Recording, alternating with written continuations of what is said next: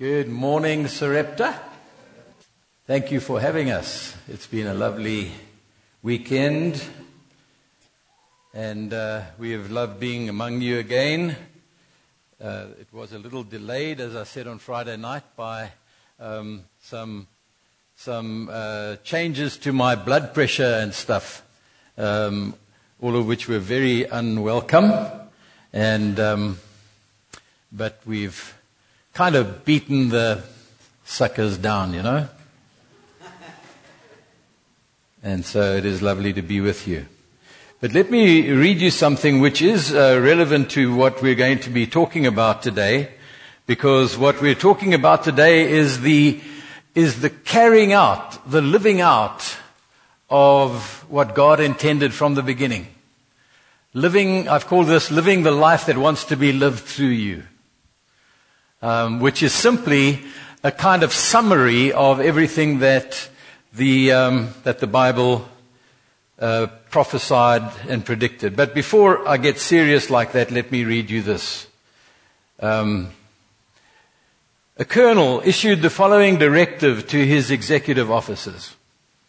Tomorrow evening at approximately 2000 hours, Halley's Comet will be visible in this area an event which occurs only once every 75 years. Have the men fall out in the battalion area in fatigues, and I will explain this rare phenomenon to them. In case of rain, we will not be able to see it. So assemble the men in the, in the theater and I will show them films of it. Executive officer to company commander. By order of the colonel, Tomorrow at 2000 hours, Halley's Comet will appear above the battalion area. If it rains, fall the men out in fatigues, then march to the theater where this rare phenomenon will take place, something which occurs only once every 75 years. Company commander to lieutenant. By order of the colonel, be in fatigues at 2000 hours tomorrow evening. The phenomenal Halley's Comet will appear in the theater in case of rain in the battalion area. The colonel will give another order, something which occurs only once every 75 years.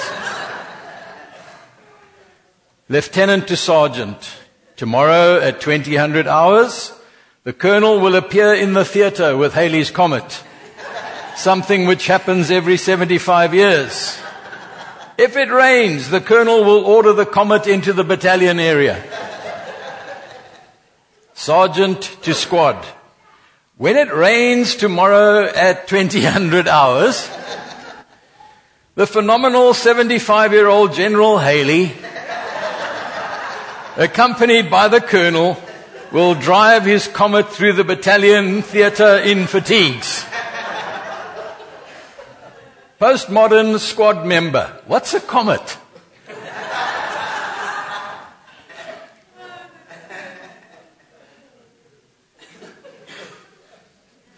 This is a phenomenon we call broken telephone.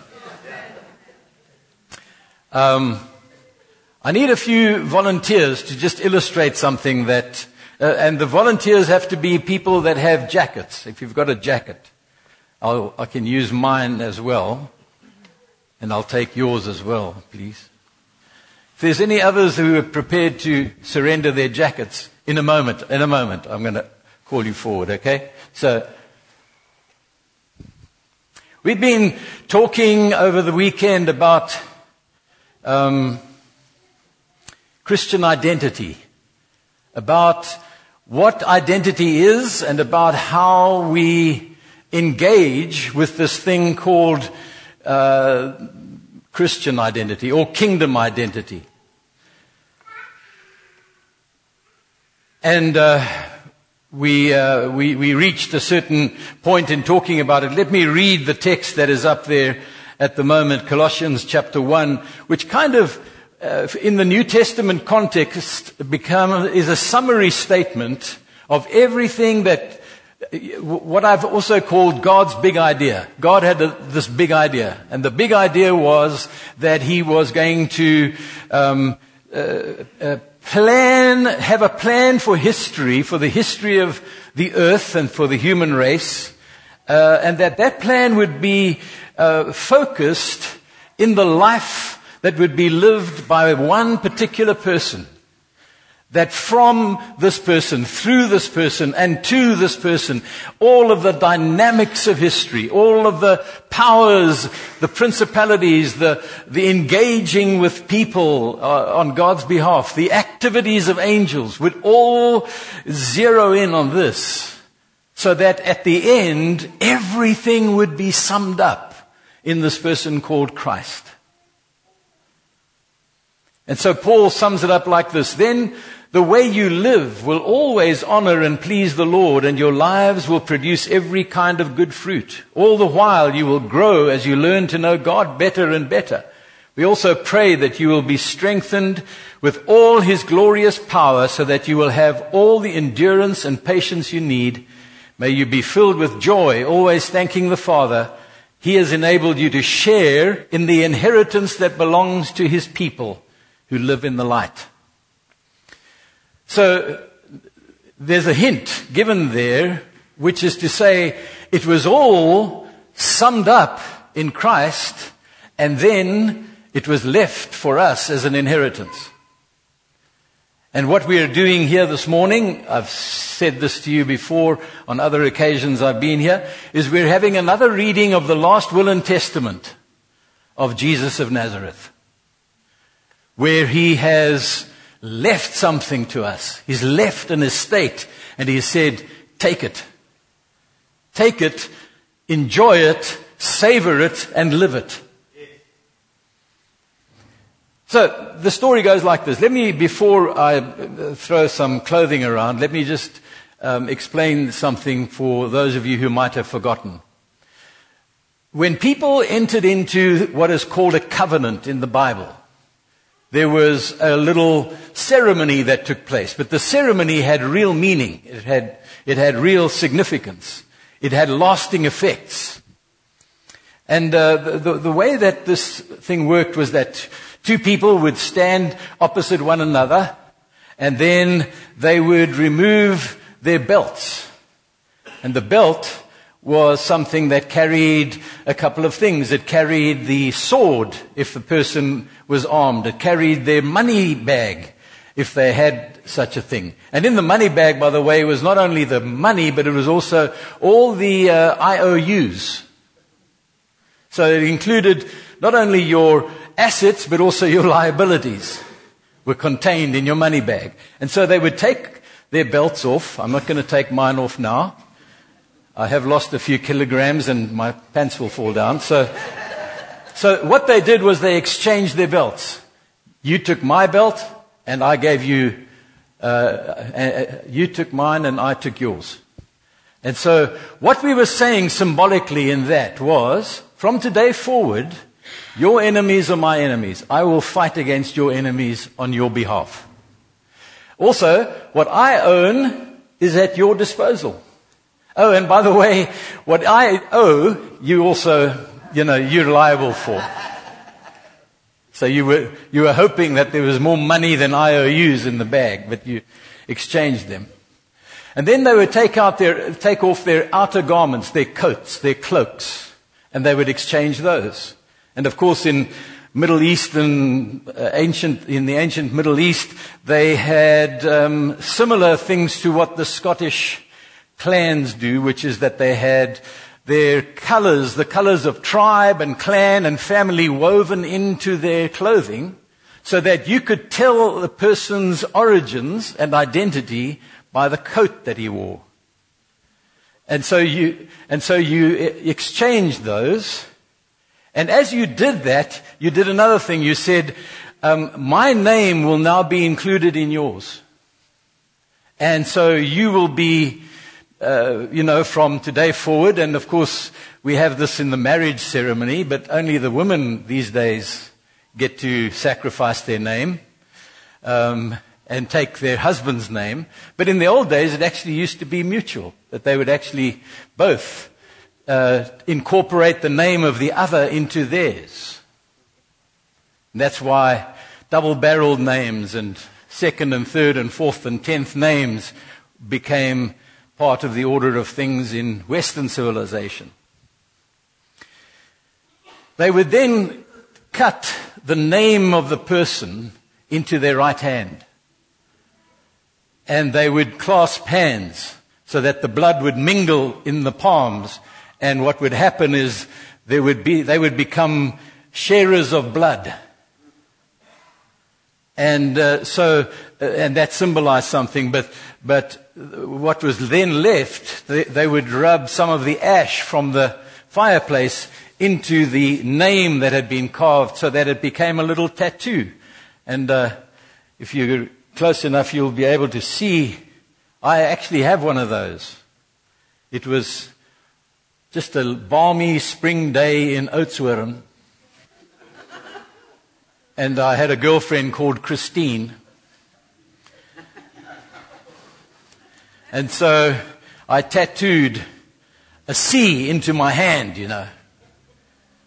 Now, why, why that was important in the covenant thing was that when you were going to make a promise, or when you were going to give testimony in court, or when you were about to wage war, when you were about to enter into battle, you would raise your right hand.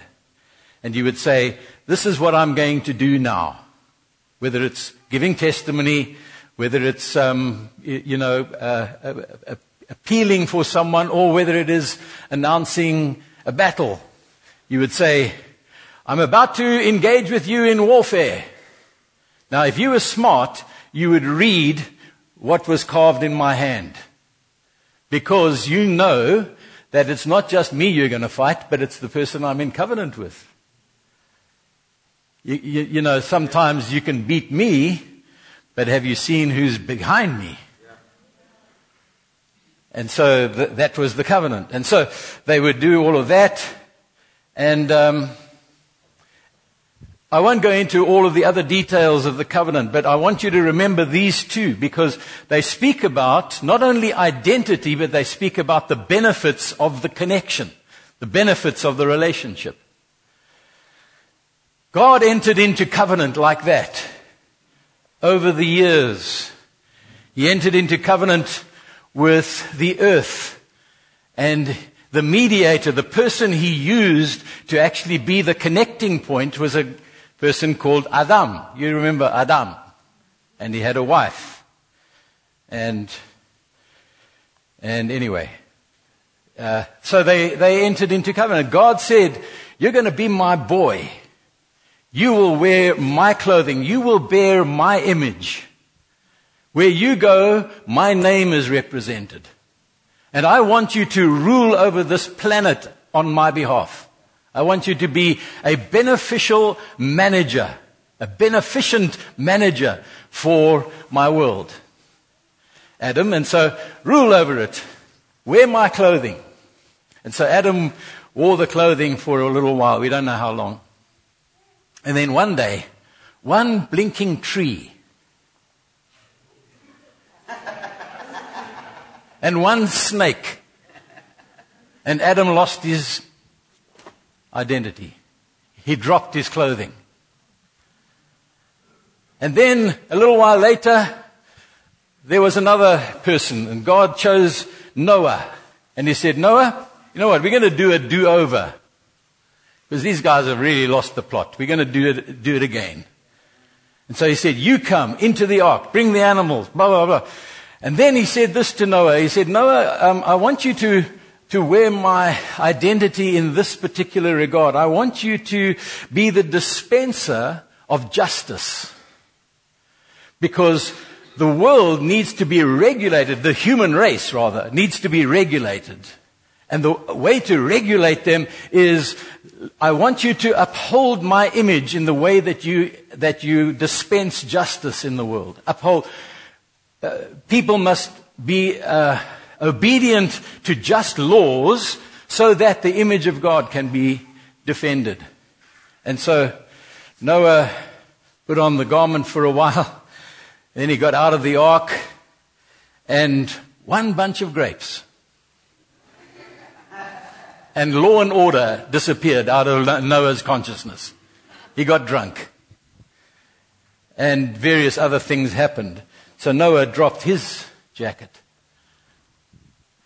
Now, can I have a few volunteers? Who's got some jackets? I want some more jackets. So, so someone can come forward and you represent, thank you, you can represent Abraham. This is AB. This is AB over here. Father Abraham. So here's, here's AB. And God says to AB, AB, you know what? What we need is a particular people group within this thing called the human race. I'm going to call you to be the father of a new nation. They called the Hebrew people. And I'm calling you that, that so that through your seed, he said, uh, I'm going to dispense not just justice, but blessing. He says to Abi, in blessing I will bless you, and I will bless those that bless you, and I will curse those that curse you, and I will make of you a blessing so that through your seed all the families of the earth will be blessed. My life will be manifest as blessing wherever you and the people go. And he said, I've just got one requirement of you, Abi. Leave that other family behind and, and go to a place that I will show you. Leave, leave those other connections, those other loyalties behind. There was another test a little later which involved the son that he had to be prepared to sacrifice. But Anyway, in the promise, he said, just leave, just leave your family behind. And the very next verse says, and Abraham took Lot, his brother's son, and departed.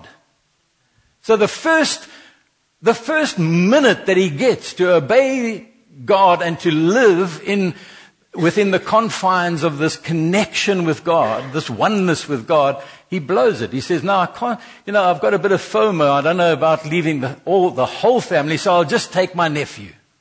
Is that okay? And so, unfortunately, Abi also dropped his jacket. And then, can we have another? Thank you. Come. Uh, so now, a little while later, uh, this race of people called the Hebrews had been doing some stuff and ups and downs and what have you, and then God calls one guy. They, would ended up in slavery. That's how much of a blessing they were actually able to enjoy. Uh, and so God calls this other old guy called Moses. He says, Moshe, Moshe, come here. Moshe, I'm going to give you the ways that I want my people to live. I'm going to teach you my laws. So come here and let me, let me explain to you. I'm going to explain to you. Ne? I'm, so I'm explaining. God writes it all down. And the first of those laws was, was, uh, um, Moshe, I want you to, to teach the people that they must have no other gods before me. That's the first one of these instructions, these explanations. And you know how it went. I mean, Moshe was just on his way down from the mountain when he heard reveling and dancing and music, and he arrived there, and the people had broken the first commandment before they'd even read it. And so, and so the people who were supposed to live by the law and Moshe, who was their mediator. It wasn't only his fault, you know. It wasn't the mediator's fault. It was the, sometimes the fault of the people. So you can go back to your seat now, thank you. Because the first commandment broke the connection, broke the covenant. Now, there was another. Uh, I can have one more. Thank you, Joe. Come on. So there was one more. Actually, there were others in between, like Isaac and Jacob and all of that, but we're talking about the major ones.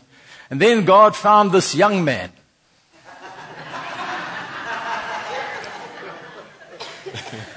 who was a shepherd. And he said, I'm going to make a covenant with you and I'm going to raise you up and I'm going to put you on a throne so that you will minister, you will be the administrator, the king over my people for the sake of their peace through righteousness. I will establish a kingdom of peace through you and you, there will never fail the son of yours to sit on the throne. You will have an everlasting kingdom, a kingdom of peace and righteousness. and joy in the Holy Spirit. And you remember Davy. Remember Davy and peace. right.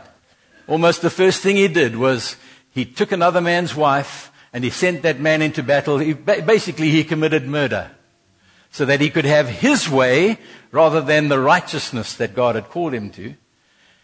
And he did that through killing rather than through establishing peace. And so, Davy, you know, sorry, Davy.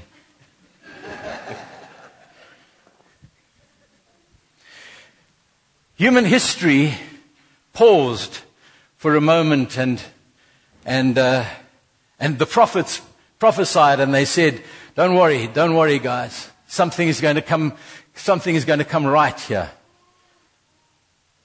I want to read to you a promise that was made 600 years before the event.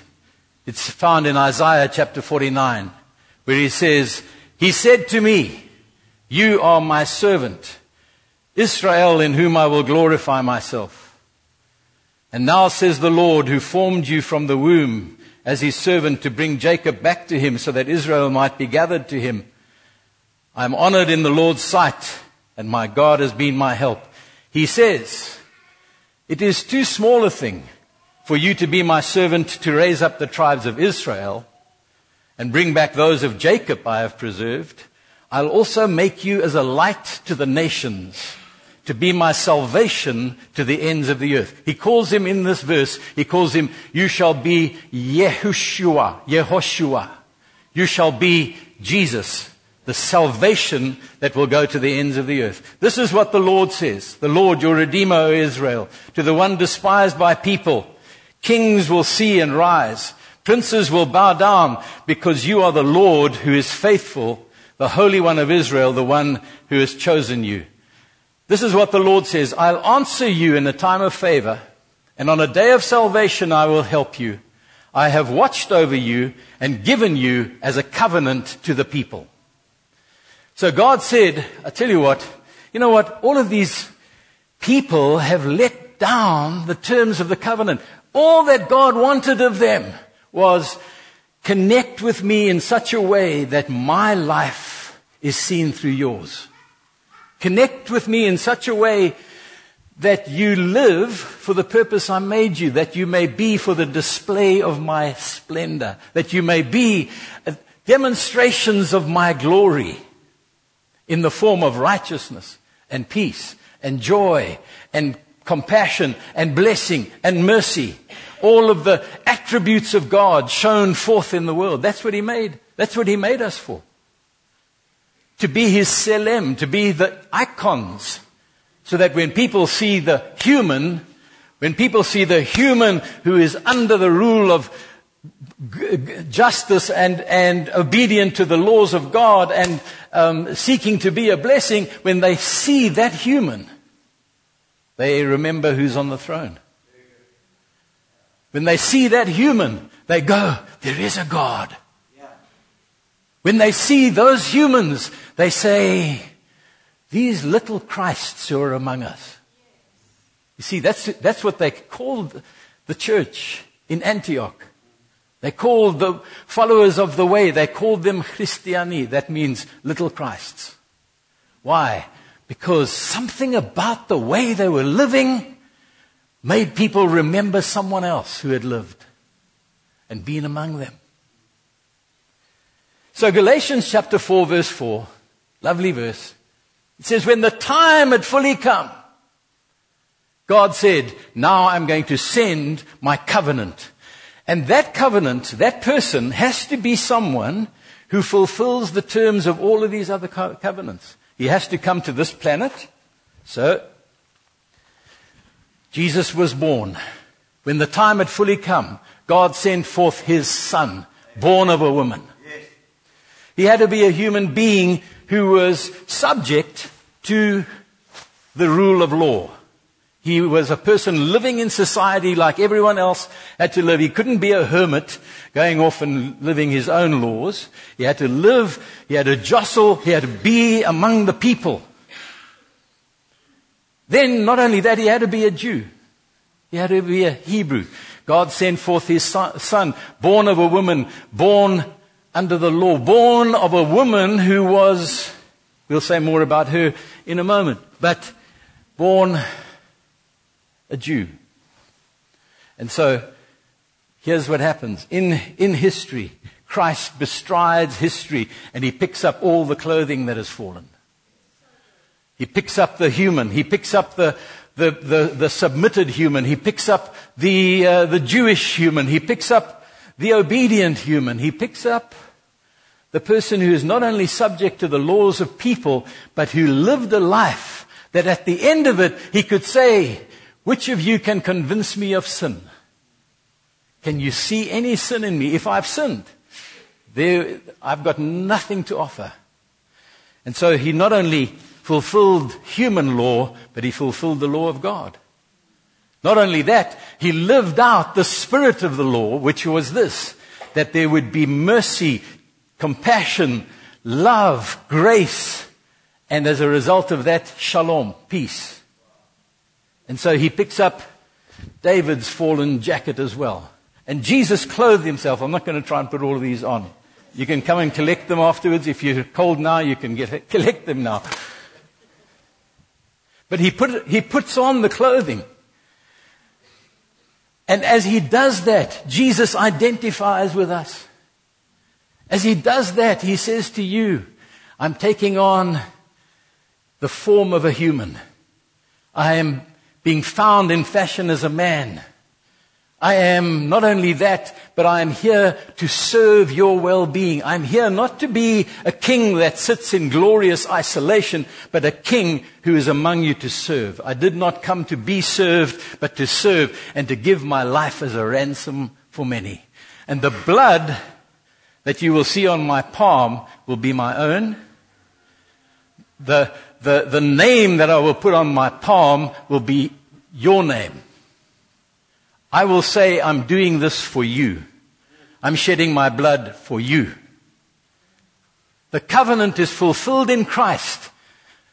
And there came a moment, you know, there came a moment. It was up on a mountain.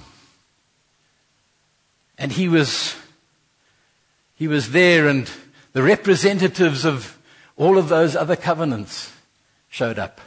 Moses and Elijah. They came and stood with him. And it says they spoke with him of the departure which he was to accomplish. Euphemism, right? They spoke with him of the departure which he was to accomplish at Jerusalem. I think that they had a little conversation that went something like this. You know what? Jesus, we've watched you. We have been among a cloud of witnesses that have watched you. And we have seen that you have fulfilled. Moses takes out his whole book of Deuteronomy and he goes, check, check, check, check, check. You have fulfilled every law in the book. You are righteous before the law. You get the promise of that covenant, which was this. He who does all the words that are written in this book of the law will live forever. You get to live forever. It's the first human that has done that. You get to live forever. And then Elijah said, yes, okay, Moshi, I know, I understand, you know, you're the uh, detail guy, but now let me say, for me, it is not just about the law, but it is about the spirit of the law.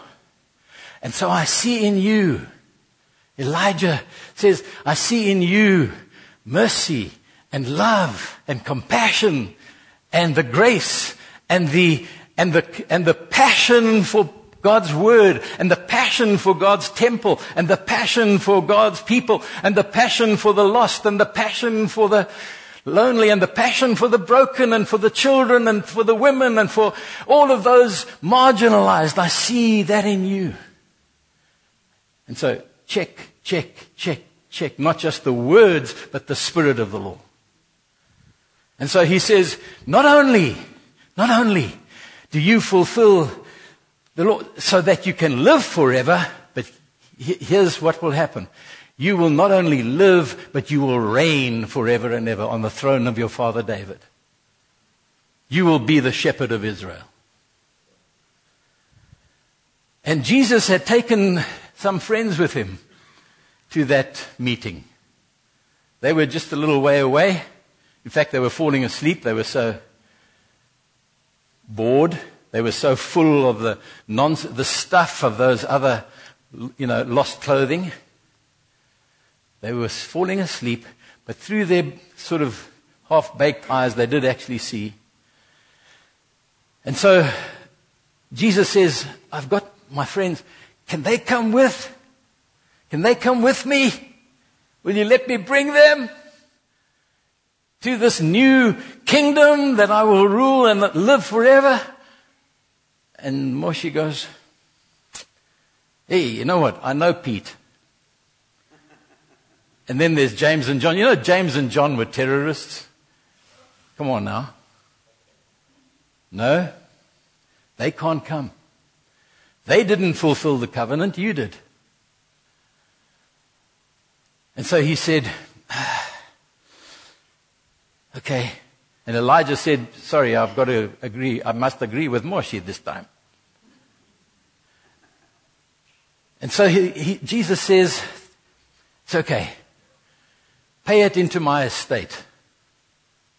Pay it into my estate. You see, if somebody, and, and then it says, the very next verse says, and then he set his face to go to Jerusalem. He knew what was ahead of him in Jerusalem death, sacrifice. Not only was he the person who entered into the covenant, he was also the sacrificial lamb of the covenant, because blood was shed to seal the covenant, you see. He said, It'll be my blood. And so he goes to Jerusalem. And uh, even though the father had said over him, My son, you have fulfilled it all, he said, I'm not taking it for myself. Pay it into my estate.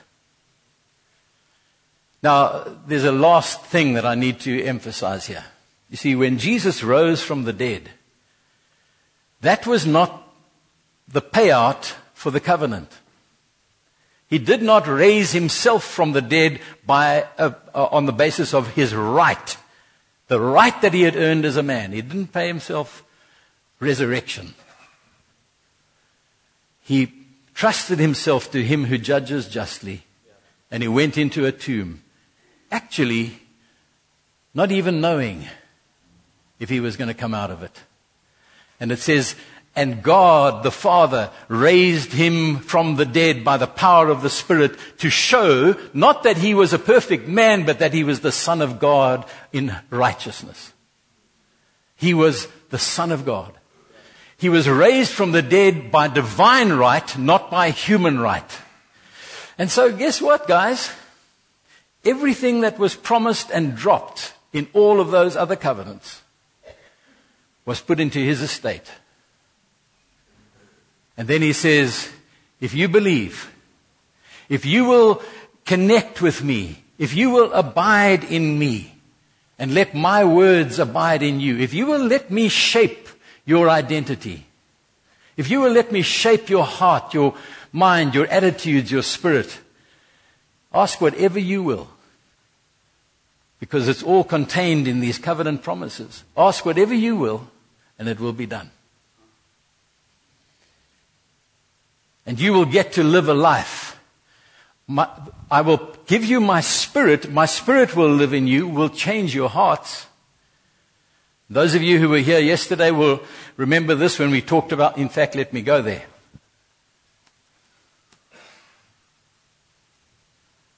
See, this is, this is the levels of you. You are not just the you that we see, the public you, but you're also an intelligent being. You're also an organized being. You're also uh, that. Uh, you, you have a, a, whole series of priorities and passions and, and, and values that drive you. And all of those are the layers of your you-ness. Okay? Your identity. And, and therefore, here's the thing. Religion seeks to change you from the outside in but Christ is prepared and connected enough to change you from the inside out. He doesn't start with your behavior, he starts with your heart, attitudes, and values. I will take the heart of stone out of you and I will replace it with a heart that beats like mine.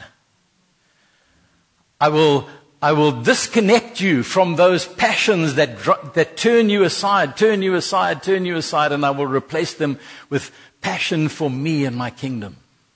You will seek first the kingdom of God and his righteousness. You will have, a, you will have mindsets where you will remember poor people, where you will love the lost, where you will, where, where children will be the most important pe- people in your, in your house, instead of the ones who should be seen and not heard. I will take Gentiles who have been marginalized and excluded from the commonwealth of Israel, and I will make them into your leaders.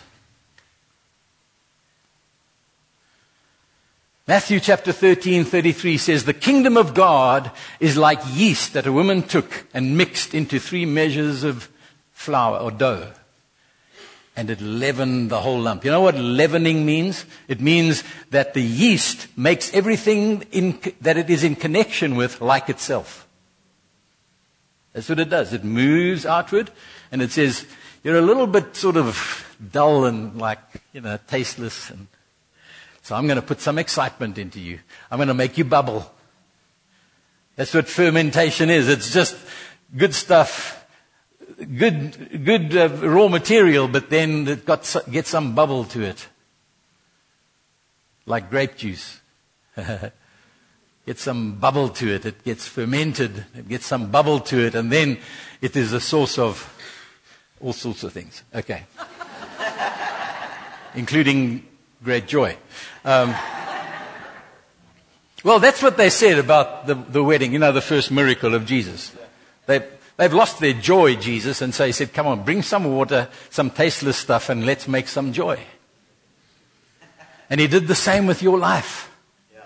He said, Come here, tasteless, um, you know, kind of wandering, aimless, hopeless, helpless life. Come here and let me infuse you with this thing called the kingdom of God. It's going to make everything like itself. It's going to make you think like me. It's going to make you uh, love like me. It's going to make you smell like me. And what He has put inside you is a life that wants to be lived through you. A, a life that is not your own, but is lived for the sake of Him who for our sake died and rose again. It is a life that is lived not by your energy, but a life that is lived by His. We spoke about this over the weekend. Those times when you feel like I've got no strength, you'll say, I've got enough for both of us. I've got no faith. I, I believe much better than you do, so let me give you some of mine. I've got no love. he says, Whoa, whoa, funny you should mention. That's my middle name. I'll be love through you. I will be salvation to the ends of the earth through you. And so, all of the covenants, we, we spoke about this concept yesterday. WYSIWYG. What you see is what you get. That is integrity. That is, that is living on the outside what you, were supposed, what you, you are on the inside. That is uh, having a connection between all of these layers. And the way that it works is by Christ in you putting his values in you so that you value the kingdom, that you love the kingdom, that you seek the kingdom, that you think like the kingdom, and that you live the kingdom.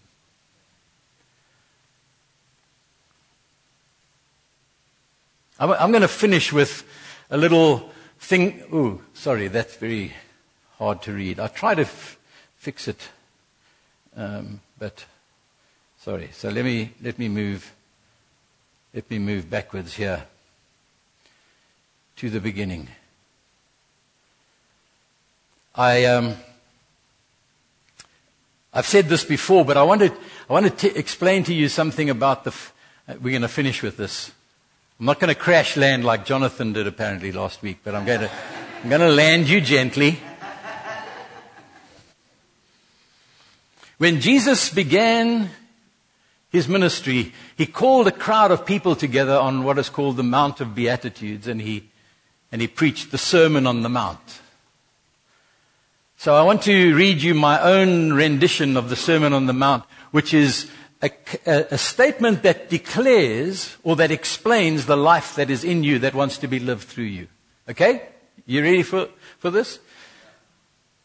When Jesus saw the crowds, he went up on the mountainside. After taking his seat, his disciples came to him and he began to teach them, saying, Now listen up. This is how immigration into my kingdom is going to change you and your culture. Your blessedness, your happiness, will be based not on having things, but on being destitute, poor in spirit, dependent on grace, knowing this is what will open the kingdom from heaven to you. Your mourning will be turned to dancing. Your laughter will heal your sadness and your humility will be rewarded with huge influence. You'll inherit the earth. You will find joy in constant hunger and thirst for doing the right thing, living as a truly good person, a hunger that will often be satisfied along the way. You will be a constant giver and receiver of mercy, receiving and showing my love. And in exchange for singleness of heart, you will constantly, increasingly, and finally see God. You will find joy in being artists of peace. And when people see your work, they'll say, You paint just like your dad. Even persecution for righteous behavior won't dim your joy because you'll know our side wins at the end.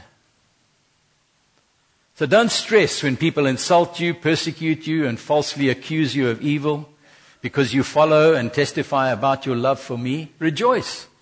Dance a jig with me because your reward in heaven is growing every time that happens. And you're in great company. Check the prophets who came before you. You're going to flavor the world with divine spice. Stay spicy. Always be amazing. Live on the edge. Don't let the current culture rob you of flavor and trample you under its feet. You're going to light up the world, so shine. Stand up where you can be seen. Bloom where you're planted. People will see your good actions, and your Father in heaven will be applauded for how he changes losers into truly good people. Because I tell you, this is going to be a new way of living by a new set of standards that will make religious people jealous. This will qualify you for all the benefits of the kingdom from heaven, both in this life and ultimately in the life to come. Here are some examples of how kingdom culture will differ.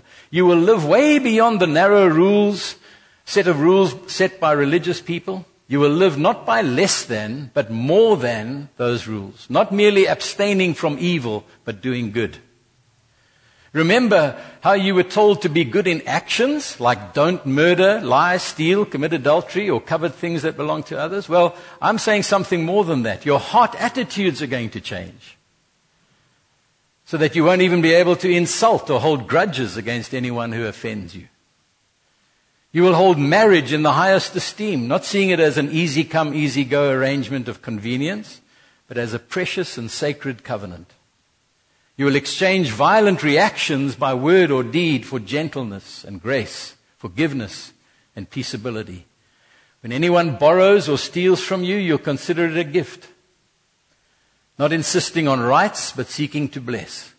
Whether soldier, friend, enemy, or needy person. You're going to be chips off the old block. You're going to make your dad proud. You see, this is kingdom identity from the inside out.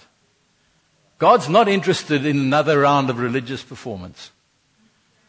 He's not interested in uh, a, a, bunch of people who have their own law as though the laws of Moses were not enough laws.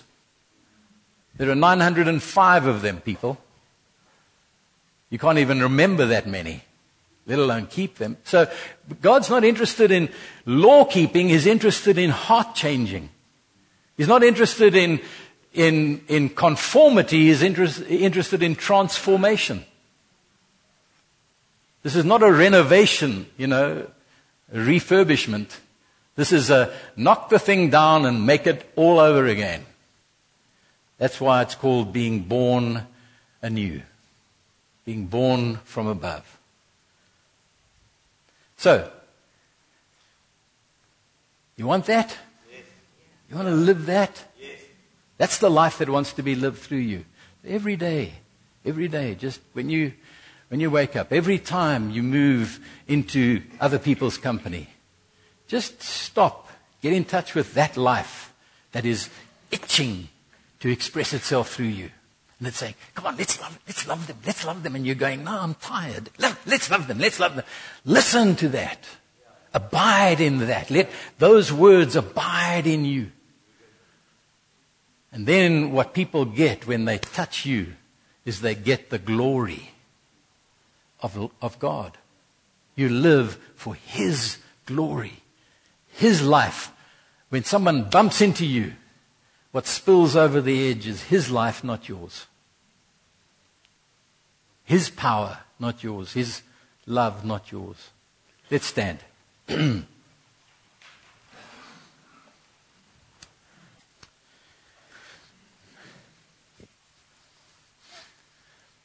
Lord, we, we just love how when you were speaking to people, you said, Are you tired from all your religion?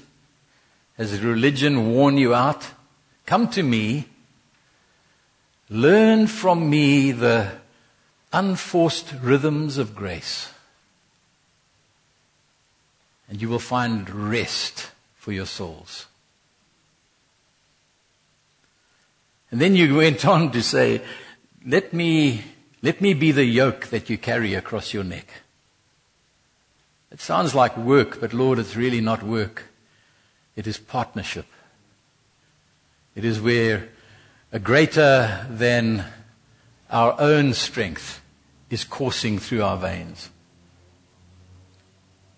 And so we, we want to surrender again, Lord. We surrender our, our hard work. We surrender our having to work it all out. We surrender our poor performance anxiety and our performance orientation and we say, let your kingdom come. Let your kingdom come. We surrender. We surrender to you. Come, Holy Spirit, and bring about just another layer of surrender. We have known you in our hearts, and sometimes we have seen that in our deeds. But Lord, we want it to be all the way through the dough, all the way through the dough, so that our attitudes, our availabilities, our priorities, our way of using time, energy, money, our way of speaking to people, our way of thinking about people, just reminds them more of you than it does of us.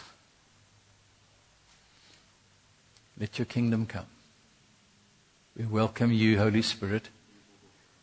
We welcome you. And right now, you know, some of you struggle with habits. They may be, they may be um, procrastination. There may be things like substances that you use, or maybe it's a, a temperamental kind of habit, like losing your temper. Any of those things. Those things that you so often bump up against that you get you become despairing. You say, Can I ever change? And God is not asking you to change your habits, He's asking you to surrender them. He's not asking you to get stronger, He's asking you to actually say, I can't, Lord, but your life in me wants to overcome this, and I yield permission to you. I give you permission. Change me. Change my heart, O God. Make it ever new. Change my heart, O God. Let me be like you. Let your presence fill us, Lord. Just receive the Holy Spirit. Some of you just need another, a fresh touch. You just need a fresh sense, an injection, an awareness that greater is He that is in you than, it, than He that is in the world. You need that spiritual engagement where you become unaware of yourself where on the one hand you accept yourself, but on the other hand you say, Lord, I want much more than what I can offer. Where you can forget yourself. where you can lose yourself so that you may gain Him. Just receive. Receive the Holy Spirit. It's not something you earn, it's something you receive as a gift. Lay hold of it. Lay hold of it. Some, some of you have been struggling with issues of forgiveness. In the name of Jesus, I just empower you right now. I release to you by the Spirit the power to let God forgive through you. Some of you have people that you just cannot love. When I said that earlier, it resonated with you. And so here it is. Jesus says it again. I've got more than enough for both of us. I will love through you that person you can't love. Some of you have been victims of crime, and so you have, an, you have a fixed, set attitude toward the person or persons who did that to you and what they, in any way, stand for.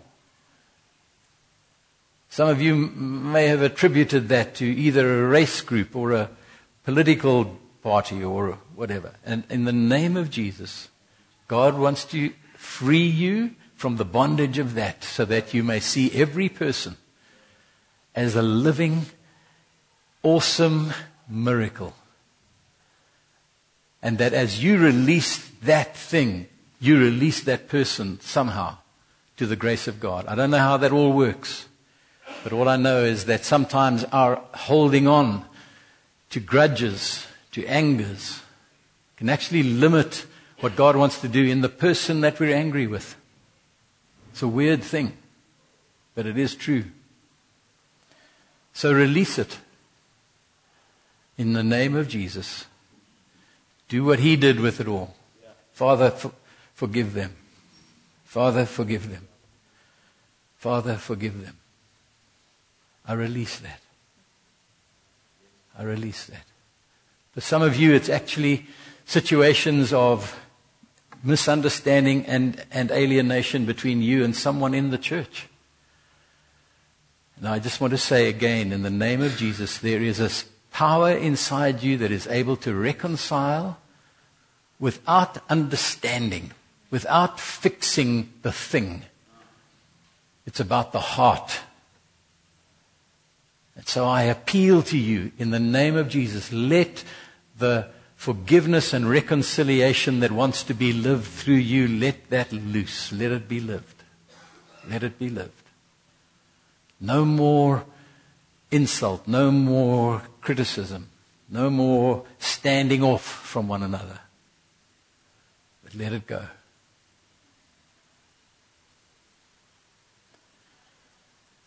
Let it go. Many of you have prayed for revival. I just want to finish with this. Many of you have prayed for revival.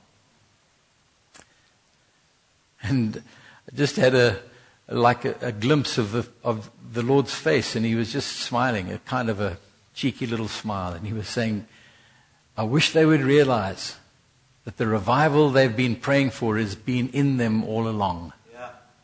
It's inside you. All you've got to do is let it spill, let it leak. He that believes in me, said Jesus, out of his innermost being, her innermost being, will flow rivers of living water that will refresh the world. That's what revival is.